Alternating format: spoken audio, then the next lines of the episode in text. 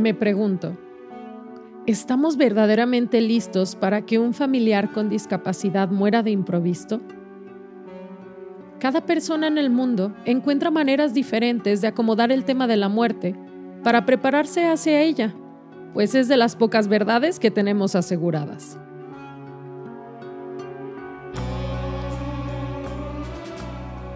¿Qué tal? ¿Qué tal? Bienvenido, bienvenida nuevamente a este podcast de La Sonrisa de la Discapacidad, basado en el libro La Sonrisa de la Discapacidad, una mirada desde los hermanos.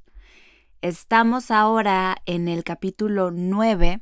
En el episodio de hoy vamos a hablar sobre el tema de el día de mañana. ¿En qué piensas cuando escuchas el día de mañana? ¿En mañana? ¿Qué va a ser? qué día de la semana es. El día de mañana está haciendo referencia al qué va a pasar cuando ya no estemos. Es decir, qué va a pasar cuando nos llegue la muerte o cuando nos alcance el tema de la muerte.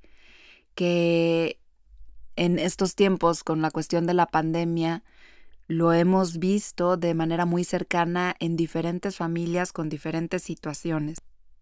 Y a pesar de que se puede volver un tema común entre muchas personas o muchas familias, sigue siendo sumamente difícil hablar de la muerte.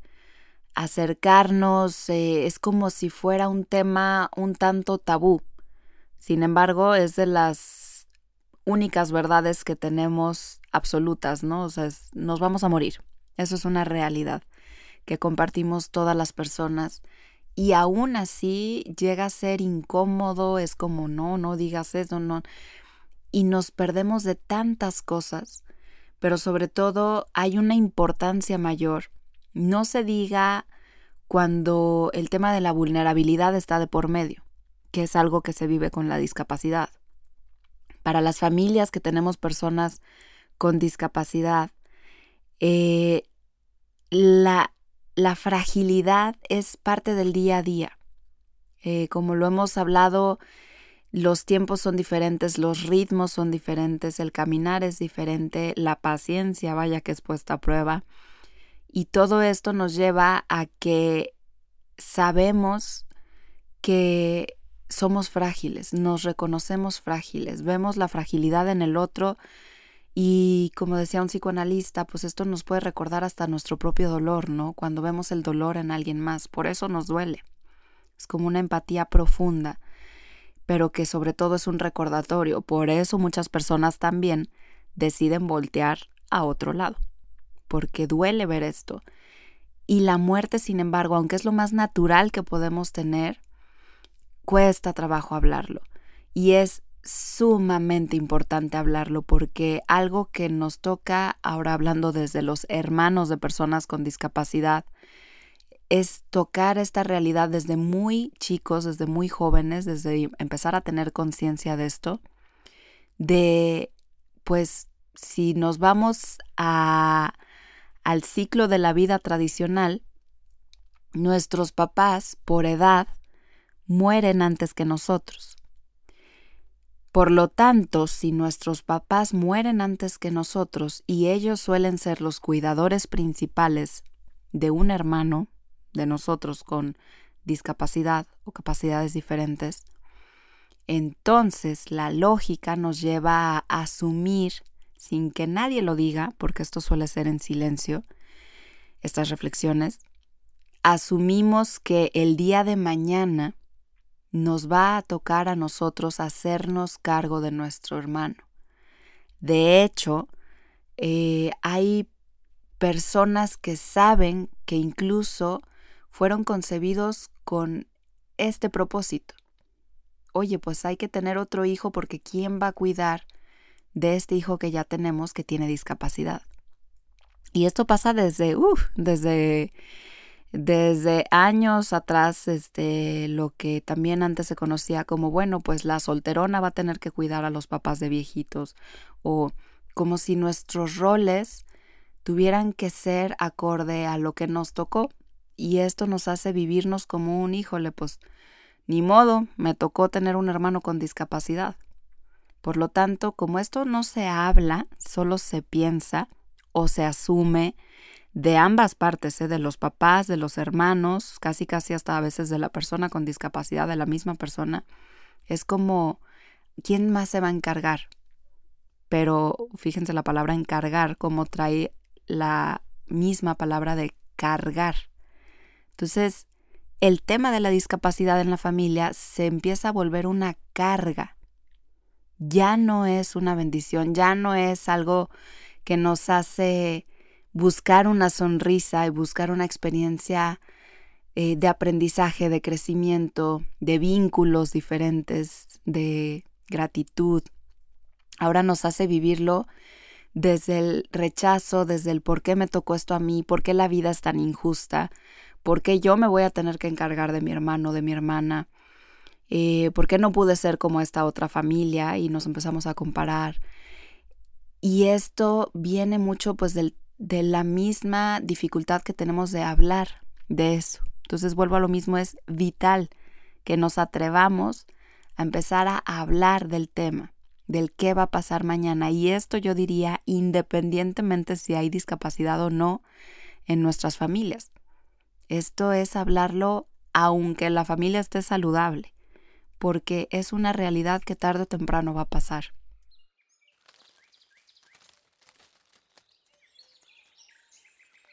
Entre los hermanos de personas con discapacidad, es común manifestar alivio cuando la muerte del que sufre llega.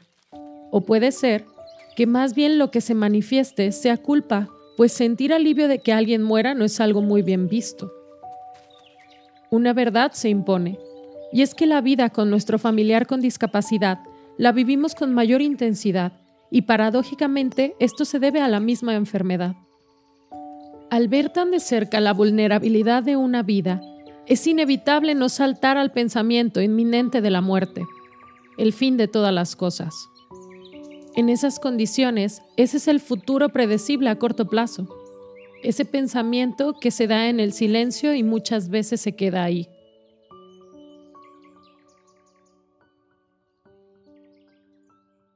Definitivamente otra realidad que también surge entre nosotros, entre nuestros pensamientos, es un alivio cuando por fin llega la muerte.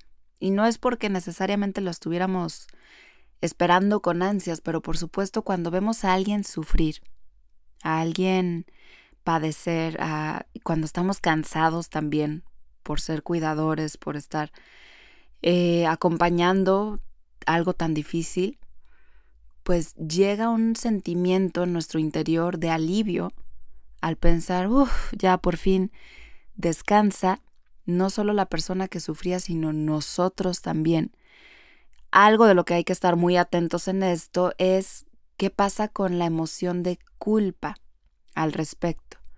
La culpa como tal que se suele entender como un enojo autodirigido a nosotros mismos es este como reclamo que tiene que ser pagado, es decir, pues por mi culpa, por mi culpa tengo que hacer algo para reponer esta culpa porque quien es culpable tiene que pagar. Esa es una cuestión, una construcción social que hemos hecho y que nos aleja de algo que podemos escuchar y aprender gracias a la culpa, porque el sentirnos culpables puede llegar a complicar algo que al contrario, que es completamente natural. Por supuesto que es natural sentir alivio que el que sufría ya no sufre o nosotros sentirnos aliviados de, uff, pues era lo, de lo más difícil que estaba haciendo, ¿no? Cuidar a una persona enferma o cuidar a alguien en su lecho de muerte eh, o tener miedo constantemente de la vulnerabilidad. Entonces el sentir un alivio a veces se puede transformar en una culpa mal construida de que soy una mala persona por sentirme así. ¿No? Es un poco como pasa también con hermanos de personas con discapacidad, de sentir celos de nuestro hermano con discapacidad porque pues él no tiene que hacer la tarea de la escuela, por ejemplo, ¿no? Y pero ¿cómo puedo sentirme celosa de alguien que está enfermo o de alguien que no tiene lo que yo tengo? Y, esto nos hace empezar a manejar una culpa que crece en algo eh, mal construido, algo que genera desprecio, rencor, eh, ahora sí que deudas, porque la culpa a veces nos hace sentir que debemos pagar algo, em, una construcción de nosotros mismos errónea, y es algo sumamente natural. Estas emociones son sumamente naturales. Sentirnos aliviados porque el cansancio termine, sentirnos mejor de que la persona que sufría deje de sufrir. Entonces es importante poder autoobservarnos en esto y poder reflexionar en, pues bueno, es que es, es, me dolía reconocerlo, ¿no? O sea, esto empieza de aquí, aquí este es el camino de la aceptación. Reconocer que ver sufrir a alguien me dolía, reconocer que estaba cansado o cansada, reconocer que quería una vida diferente, ¿no? Y, y no, no estaba pudiendo tenerla sin sentirme culpable. Este tipo de cosas es importante poder hablarlas, reconocerlas entre nosotros. Es curiosamente solo desde esta aceptación que empieza la sanación. Sanación de nuestros pensamientos, sanación de nuestras culpas, sanación de estas emociones que son tan poco deseadas y por lo tanto también escondidas. Pero es desde este reconocimiento que podemos entonces comenzar a observarnos reales como personas, como seres humanos vulnerables también, y con pensamientos que a veces quizás no nos gusten o quizás nos causen sensaciones terribles, pero desde aquí si tenemos la capacidad de vernos así, reconocernos, hablarlo, expresarlo, decir cómo nos sentimos, aquí empieza el camino de entonces atesorar los aprendizajes que sí estamos teniendo gracias a la vulnerabilidad, gracias al cansancio, gracias a la pérdida, gracias al vivirnos como una familia diferente o especial. Es desde esta aceptación que llega la, el autoconocimiento y por lo tanto la capacidad de también crecer desde aquí.